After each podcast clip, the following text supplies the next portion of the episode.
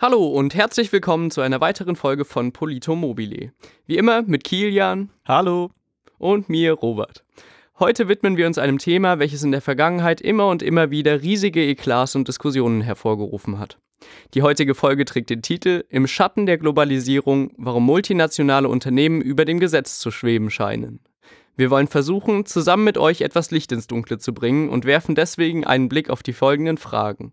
Warum können Unternehmen, aber auch Privatpersonen Regulationen in bestimmten Bereichen so effektiv umgehen? Welche Lücken und Zusammenhänge werden dabei ausgenutzt? Warum kann der Staat bzw. warum können internationale Institutionen diesem Treiben nicht ein für alle Male ein Ende bereiten? Und wie funktioniert die Ökonomie der effektiven Regulationsumgehung?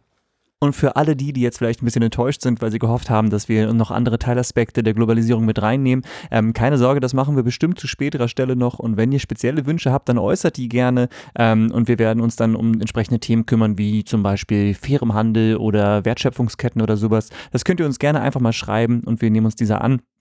Heute allerdings soll es um die Unternehmen gehen und was sie mit ihren Geldern machen, beziehungsweise wie sie uns um unsere potenziellen Steuergelder bringen.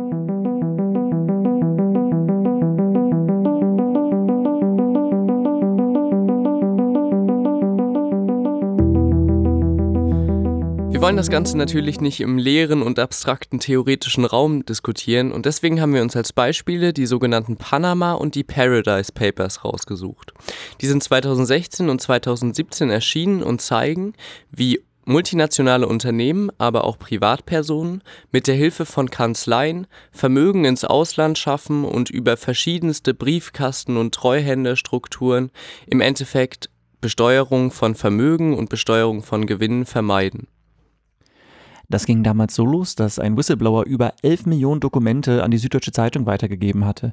Ähm, diese teilten das dann mit Journalisten und Zeitungen aus aller Welt und ähm, haben ein Jahr lang insgeheim ähm, das Ganze ausgewertet, bevor sie dann auch alle an die Öffentlichkeit gegangen sind. Aber ähm, bis heute ähm, erzeugen diese Masse, einfach schiere Masse an Dokumenten natürlich immer noch neue Ergebnisse. In den Ergebnissen dieser Papiere wurde eines ganz deutlich. Es gibt ganz spezifische Kanzleien, die darauf spezialisiert sind, die Finanzflüsse ihrer Kunden zu verschleiern, um denen so dabei zu helfen, zum Beispiel Steuern zu hinterziehen oder aber Geld zu waschen. Der Knackpunkt an der Stelle ist der folgende. Diese Kanzleien versuchen natürlich ihrem Kunden am gerade noch so legalen Rand dabei zu helfen, Finanzflüsse zu verschleiern. Das Problem ist dabei allerdings, dass sie dabei Individuen und auch Machenschaften unterstützen, die normativ mehr als nur fragwürdig sind. Ja, hier haben wir genau dieses, äh, was wir, glaube ich, schon mal angesprochen haben, das Problem der Weltanschauung, beziehungsweise, dass es halt eben bestimmte Ideologien gibt. Und wenn man nach dem Homo economicus geht, also dem ökonomisch ausgerichteten Menschen, ähm, handelt der Mensch halt immer zum eigenen Vorteil. Das ist eine, ähm, meiner Meinung nach, sehr pessimistische Weltanschauung. Aber ähm, gerade im Wirtschaftskontext funktioniert diese recht häufig, da wir leider Gottes irgendwie immer wieder an den Punkt kommen, dass wir ähm, Moral oder vor allem Ethik, äh, weil Moral ja immer eine gefärbte Ethik ist, ähm, außen vor lassen in einem System, wo wir sagen, wir sind auf Leistung optimiert oder auf halt maximalen Outcome.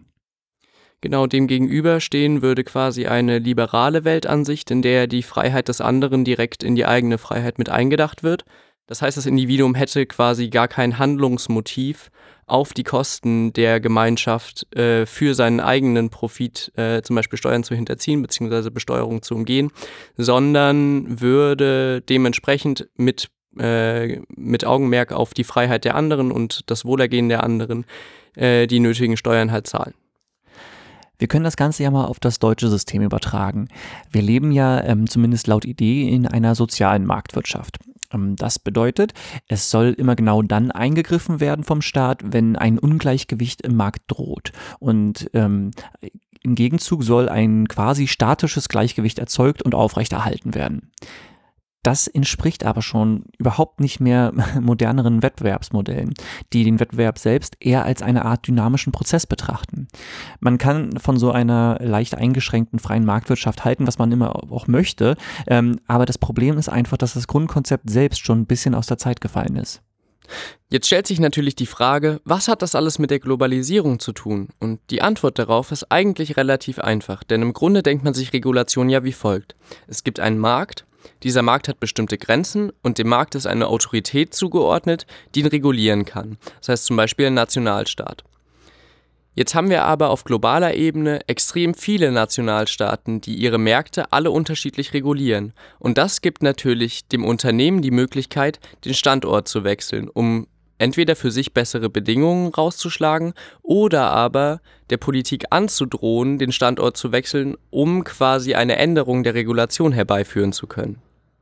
Da sehen wir auch wieder zwei ähm, Elemente im Endeffekt des Neoliberalismus, die Hand in Hand das Problem verschärfen. Nämlich einmal das ewige Wachstum und ähm, dann die freien Märkte, die sich automatisch selber regulieren, also als Idee. Ähm, das kann auch meinetwegen funktionieren. Das möchte ich für diesen Gedankengang jetzt gar nicht ähm, konsequent irgendwie ähm, ausschließen, dass sich Märkte selbst regulieren. Aber ich sehe da immer bereits schon Problem in, ja, in dem, was auf dem Weg zu einem potenziell ausgeglichenen Markt geschieht. Wenn es nur um Wachstum, also und damit als Voraussetzung höhere Gewinne geht, ähm, werden in einer globalisierten Welt Unternehmen ihre Standorte für Produktion und auch Organisation immer dahin verlagern, wo sie am wenigsten Steuern zu zahlen haben, beziehungsweise wo der Arbeitsschutz am geringsten ausfällt oder die Arbeitskraft auch am wenigsten kostet. Das bedeutet, dass der Wettbewerb plötzlich nicht mehr dem dient, den er eigentlich dienen soll, nämlich dem Konsumenten, sondern er dient den Unternehmen selbst. Und das liegt daran, dass die Staaten um die Unternehmen buhlen, um eben Arbeitsplätze aufrechtzuerhalten oder neue zu generieren und die Unternehmen im Gegenzug kaum noch Steuern zahlen, das heißt der Gesamtheit weniger dienen und gleichzeitig eben ihre Angestellten schlechter behandeln bzw. sich weniger um sie kümmern müssen oder ihnen weniger bezahlen. Genau, das ist der berühmt-berüchtigte Steuercontest bzw. der Contest um Arbeitsbedingungen. Und genau an dieser Stelle setzen dann Kanzleien wie Mossack Fonseca oder Appleby aus unseren Beispielen an, um ihren Kunden eben höhere Profite ermöglichen zu können. Um an dieser Stelle mal tatsächlich reale Daten ins Spiel zu bringen, gucken wir uns doch mal an, wie viel Geld der EU ungefähr jährlich durch entsprechende Strategien verloren geht. Im Zusammenhang mit den Paradise Papers wird dabei von ungefähr einer Billion Euro gesprochen, die der EU jährlich an Steuergeld verloren gehen, die sie natürlich einsetzen könnte an Stellen, wo es fehlt um das vielleicht nochmal ins Verhältnis zu setzen mit anderen Zahlen, ähm, vor der Krisenzeit, also 2019, war das Bruttoinlandsprodukt der gesamten EU ähm, bei 14 Billionen Euro. Demnach entsprechen eine Billion Euro Steuerverlust, also 1000 Milliarden Euro pro Jahr Steuerverlust, einem Vierzehntel von allem, was in der EU verdient wird, also sowohl von Unternehmen als auch von Privatpersonen. So, und an dieser Stelle stellt sich dann natürlich die Frage, wie schaffen es Unternehmen quasi legal, Regulationen zu umgehen? Und da gibt es einen theoretischen Ansatz von Viktor Fleischer, ähm, der nennt sich äh, regulatorische Arbitrage bzw. Regulatory Arbitrage ähm, und bezieht sich darauf, dass Lücken, die sich aus regulatorischen Regimen ergeben, von den Unternehmen ausgenutzt werden können. Und Fleischer äh, stellt in seinem Text dazu drei verschiedene Möglichkeiten vor, wie das geschehen kann. Einmal hätten wir da die Inkonsistenz zweier verschiedener regulatorischer Regime zum gleichen Zeitpunkt. Also quasi ähm, zwei verschiedene Länder, die unterschiedliche Steuercodes haben und dementsprechend macht das für die Firma Sinn, ihre, ähm, ihre ähm, Umsätze in dieses Land zu verschieben und dadurch dort weniger Steuern zu zahlen. Ein sehr prominentes Beispiel ist da Nike. Ähm, die haben sehr lange bei Einnahmen, die zum Beispiel in Deutschland erzielt wurden, ähm, eine riesengroße Lizenzgebühr an eine Tochterfirma in den Niederlanden zahlen müssen. Und in den Niederlanden wurden die Lizenzgebühren, die erhalten wurden, nur sehr niedrig versteuert. Und die Gewinne, die bei der Firma in Deutschland liegen geblieben sind, waren eben so klein, dass im Endeffekt halt richtig, richtig viel Steuergeld gespart werden konnte. Ähnliches Modell hat übrigens auch Lidl und auch andere Ketten, ähm, die aber dann in der Regel ihre, ähm, ihre Immobilien über, über Briefkastenfirmen irgendwo auf tropischen Inseln ähm, ja, einkaufen im Endeffekt. Also eine Tochterfirma gründen oder eine Briefkastenfirma gründen und ähm, die Immobilien darüber laufen lassen und diese dann weiter vermieten an die Filialen, wodurch sie halt wieder ihre Umsätze schmälern können, weil sie halt lächerliche Mieten verlangen. Ein zweiter Weg, um Regulation zu umgehen, ergibt sich aus der Inkonsistenz eines und desselben Regimes äh, in der Bewertung bestimmter Transaktionen über Zeit. Das heißt, zu einem Zeitpunkt wird eine bestimmte Transaktion auf die und die Art behandelt und dann zwei Jahre, drei Jahre, fünf Jahre, drei Monate, was weiß ich, später wird diese gleiche Transaktion als was ganz anderes bewertet. Ja, und das ist äh, vor allem schwierig, weil es kann natürlich einmal so sein, dass man halt einfach ähm, mit Absicht Begriffe verändert oder ähnliches, aber dann kann es halt auch so sein wie bei Cum-Ex zum Beispiel, da wollen wir auch nicht zu tief reingehen, weil das doch recht komplex ist, aber ähm, da haben sie es eben so gemacht, dass ähm, bestimmte Dinge gekauft wurden über Zeit. Wenn man, also ich versuche es jetzt zu vereinfachen, ähm, es gibt so Modelle, wo ähm, Wertpapiere quasi gekauft werden ähm, und äh, in einem gewissen, in einer gewissen späteren Zeit werden sie wieder verkauft. Und wenn in der Zeit halt der Wert steigt oder fällt, gewinnt oder verliert man am Ende Geld. Und ähm, bei Comex haben sie es halt genau so gemacht. Sie haben die gekauft und offiziell zu einem späteren Zeitpunkt wieder verkauft, aber haben quasi diese Laufzeit einfach verlängert. haben einfach äh, später zurückgegeben, als, äh, als das Ganze festgeschrieben war, wodurch sie halt eben doch noch Gewinne erzielen konnten, obwohl das eigentlich nicht der Fall hätte sein dürfen. Genau, und die dritte Möglichkeit ergibt sich aus der Inkonsistenz des gleichen Regimes in der Behandlung verschiedener, aber gleichwertiger Transaktionen. Das heißt, zweier Finanzströme mit absolut gleichem Geldwert. Ja, und dafür könnten wir jetzt, also äh, das ist jetzt rein äh, ein reines Fantasiebeispiel, aber nur um das System mal zu erklären, ist, wir haben in Deutschland zum Beispiel unterschiedliche Steuersätze für unterschiedliche Dinge, ähm, sprich zum Beispiel ähm, der Spediteur nimmt 20 Prozent auf seine Aufträge, der Taxifahrer nimmt aber nur sieben. Wenn der Spediteur sich offiziell als Taxifahrer ausgibt, könnte er vielleicht äh, eine Fahrt halt eben nur mit sieben Prozent versteuern, anstatt eben wie der, wie der eigentlich müsste mit 20. Genau, und so können Unternehmen dann eben im Endeffekt äh, Geld erwirtschaften, das sie theoretisch äh, nach geltender Regulation eigentlich überhaupt nicht erwirtschaften dürften. Ja, was, im Endeffekt aber auch schlicht Betrug ist, weil man halt etwas ähm, tarnt oder ausgibt als etwas, was es gar nicht ist. Ja, definitiv. Ähm, das Problem ist nur, dass solche Machenschaften im Einzelfall unglaublich schwierig zu durchschauen sind, gerade wenn man in die Gleichung noch so Kanzleien wie Appleby und Mossack Fonseca reinnimmt, die quasi ihr Hauptgeschäft in der Verschleierung entsprechender Finanzflüsse haben. Aber auch wenn wir einen Blick auf ein ziemlich einfaches Beispiel werfen, dann wird schon deutlich, dass es nicht so einfach zu erkennen ist. Dann denkt man sich ein ganz normales mittelständisches Unternehmen, das Papier einkauft und das als Büroartikel oder was weiß ich von der Steuer absetzt. Und im Endeffekt wird dieses Papier dann aber privat genutzt. Wie soll die zuständige Behörde da von jetzt auf gleich an dem Kauf dieser Gegenstände sehen, wofür sie im Endeffekt benutzt wurden?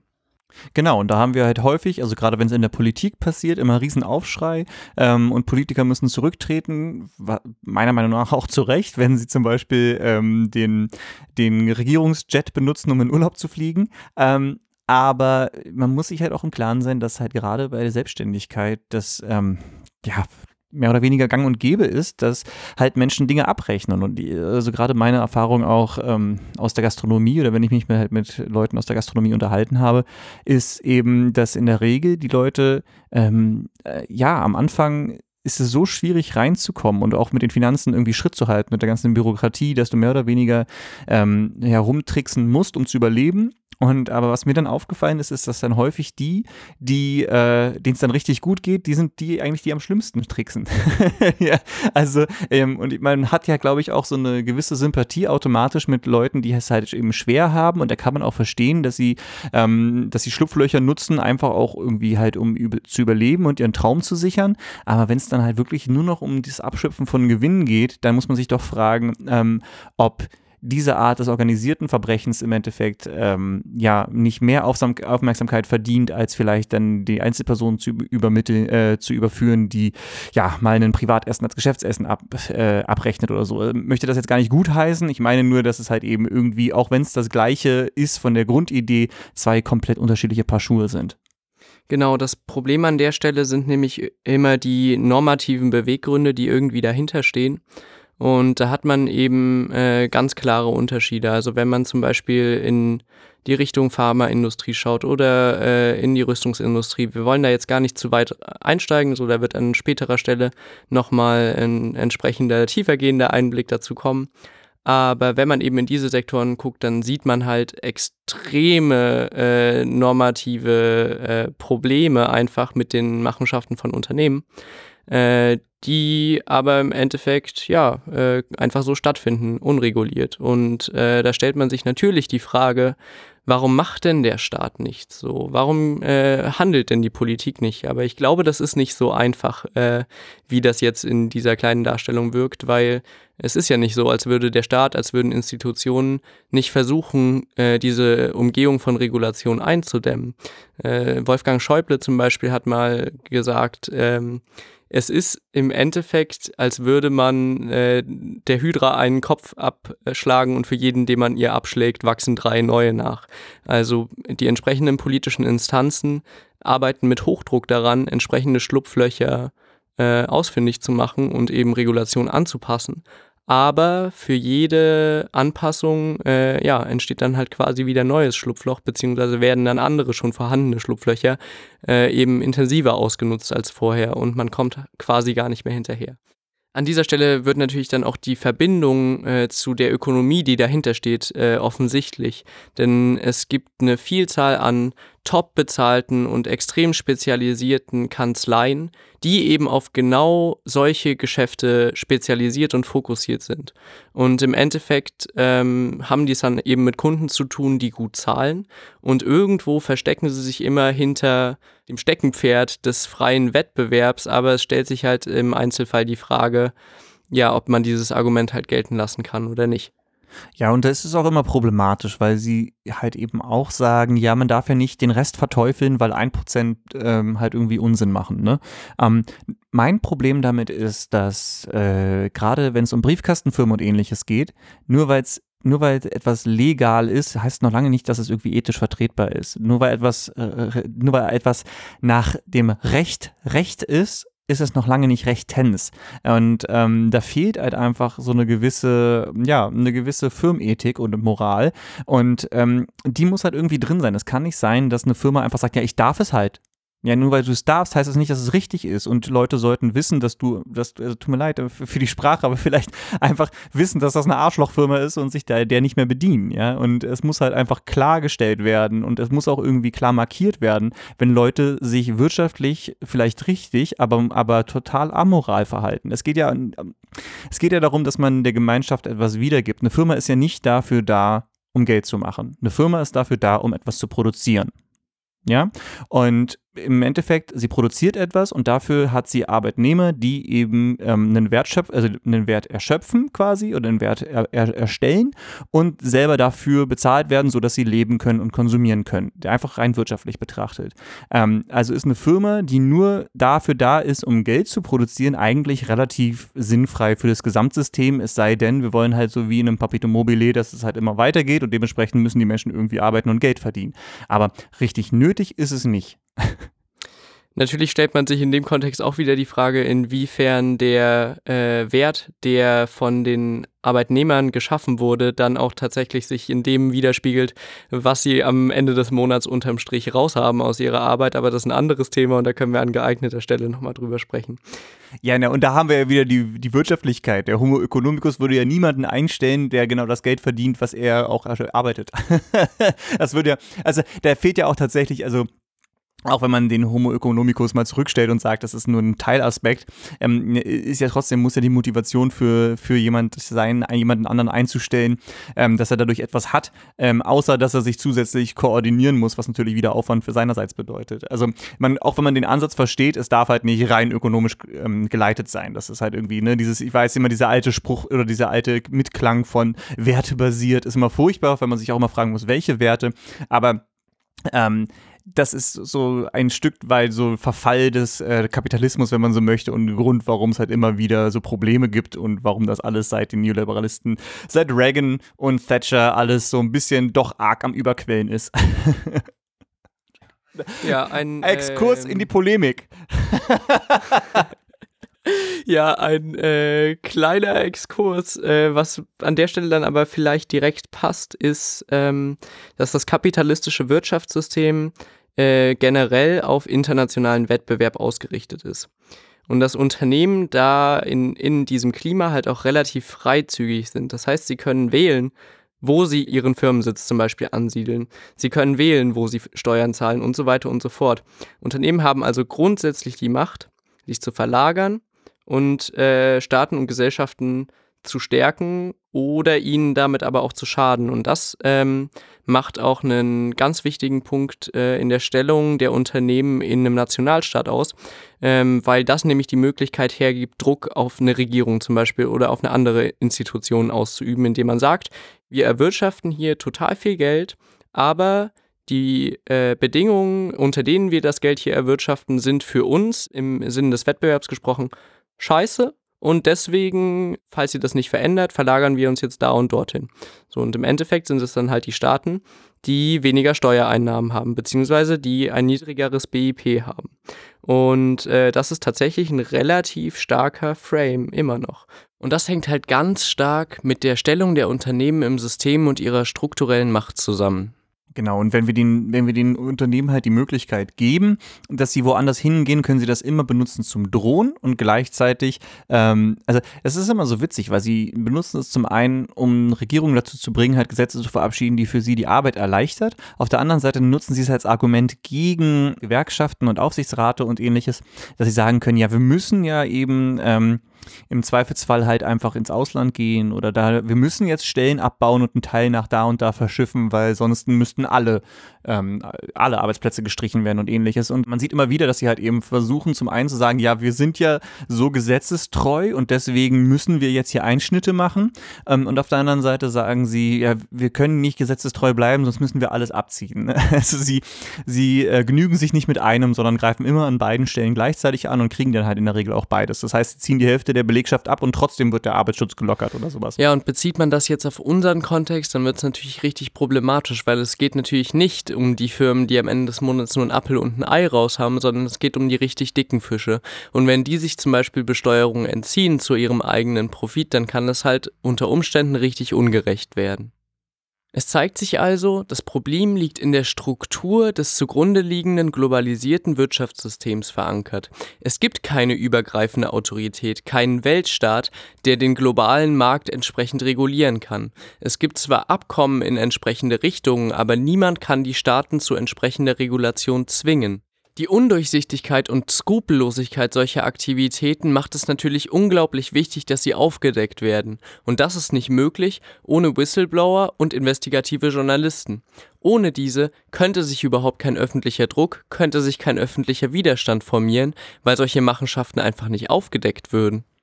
Hm, so ist es. Und wir können die halt auch so nicht einsehen. Das große Problem ist nur, selbst wenn sie aufgedeckt werden und die Öffentlichkeit sich ähm, halt irgendwie organisiert und dagegen auf die Straße geht, meinetwegen, haben wir halt eben sehr, sehr starke Gegenspieler, nämlich ähm, die Finanzlobby. Und die Finanzlobby haben wir auch beim letzten Mal schon besprochen. Die haben halt extreme Mittel ähm, im Sinne von extreme Gelder und zur Verfügung und haben eben auch den entsprechenden Einfluss, weil sie eben das Ohr der Politiker häufig haben.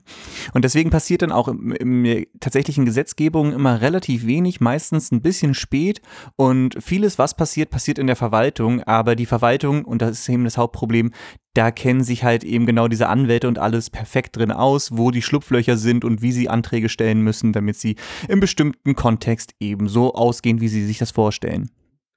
Und im Endeffekt wird eben dadurch das Einsetzen von entsprechender, tatsächlich effektiver und effizienter Regulierung unglaublich schwierig. Äh, und es ist quasi Sisyphos-Arbeit. Also man rollt den Stein den Berg hoch und äh, sobald man dann in der einen Richtung was geschafft hat, äh, finden sich direkt wieder neue Schlupflöcher, die dann ausgenutzt werden. Und so kann der Staat bzw. können auch internationale Institutionen eben immer nur hinterher sein, ähm, ja, möglichst bestehende Lücken zu schließen, während sie aber genau wissen, dass sich eben neue ergeben werden. Es gibt einfach so viele kleine Staaten, die weder über Bodenschätze noch ähm, einen ausgeprägten Agrarsektor oder ähnliches verfügen. So Staaten wie zum Beispiel Luxemburg, Liechtenstein, Monaco oder auch die Isle of Man in Großbritannien, ähm, die halt einfach damit locken, dass sie einen anderen Steuercode haben, beziehungsweise interessante Methoden, Steuern zu vermeiden. Und da hatten wir ja auch in unserer Recherche, gerade mit der Isle of Man, ein interessantes Beispiel, nämlich, dass dort gerne Flugzeuge von Privatpersonen angemeldet und nach Europa eingeführt werden. Das Flugzeug ist dann offiziell gewerblich angemeldet dort, weshalb die Steuern entfallen, darf aber ohne Einschränkungen privat genutzt werden. Die dadurch für Privatpersonen gesparten Steuern beliefen sich bis zu dem Zeitpunkt des Berichts auf über 250 Millionen Euro, die mal ebenso verhindert wurden, indem man das Flugzeug in einem Kleinstaat als Gewerbe angemeldet hat. Und an dieser Stelle wird natürlich komplett offensichtlich, dass auch Staaten die Möglichkeit haben, sich an diesem Spiel mit gezinkten Karten eine goldene Nase zu verdienen. Und das ist natürlich keinen Deut weniger problematisch als bei Privatpersonen oder Unternehmen, die die Implikationen der Systeme nutzen, um eigenen Profit daraus zu schlagen. Kleiner Funfact am Rande, der eigentlich gar nicht so funny ist, im Zusammenhang mit den Panama und den Paradise Papers wurden unter anderem auch viele Politiker entlarvt, die ihr Vermögen mit entsprechenden Strukturen verschleiert haben. Das Problem mit der Regulationsumgehung könnte man noch anhand von ganz, ganz vielen anderen Beispielen thematisieren, zum Beispiel mit Blick auf Rüstungshandel oder auf die Pharmaindustrie. Das würden wir, um es dann auch in entsprechender Tiefe diskutieren zu können und nicht nur oberflächlich anzureißen, in andere Episoden auslagern. Deswegen, wer sich zum Beispiel für Rüstungshandel interessiert, der sollte auf jeden Fall in zwei Wochen wieder einschalten, denn genau das wird das Thema der nächsten Episode sein. Vielen lieben Dank fürs Zuhören. Damit sind wir auch schon am Ende der heutigen Episode angekommen. Wir hoffen, es hat euch Spaß gemacht und dass ihr für euch ein bisschen was mitnehmen konntet. An dieser Stelle noch die übliche Eigenwerbung. Wenn es euch gefallen hat, dann lasst uns einen Daumen hoch oder bewertet uns auf iTunes. Teilt es mit euren Freunden und Verwandten, denn das hilft uns am meisten. Ähm, schreibt uns einfach und zwar über die Privatnachrichtfunktion oder auf unsere Wände und so weiter und so fort von Facebook, YouTube, ähm, Instagram, Twitter, was auch immer. Wir freuen uns immer von euch zu hören und geben uns die größte Mühe zu antworten und eure Vorschläge und Anregungen auch in unserem Podcast zu verarbeiten.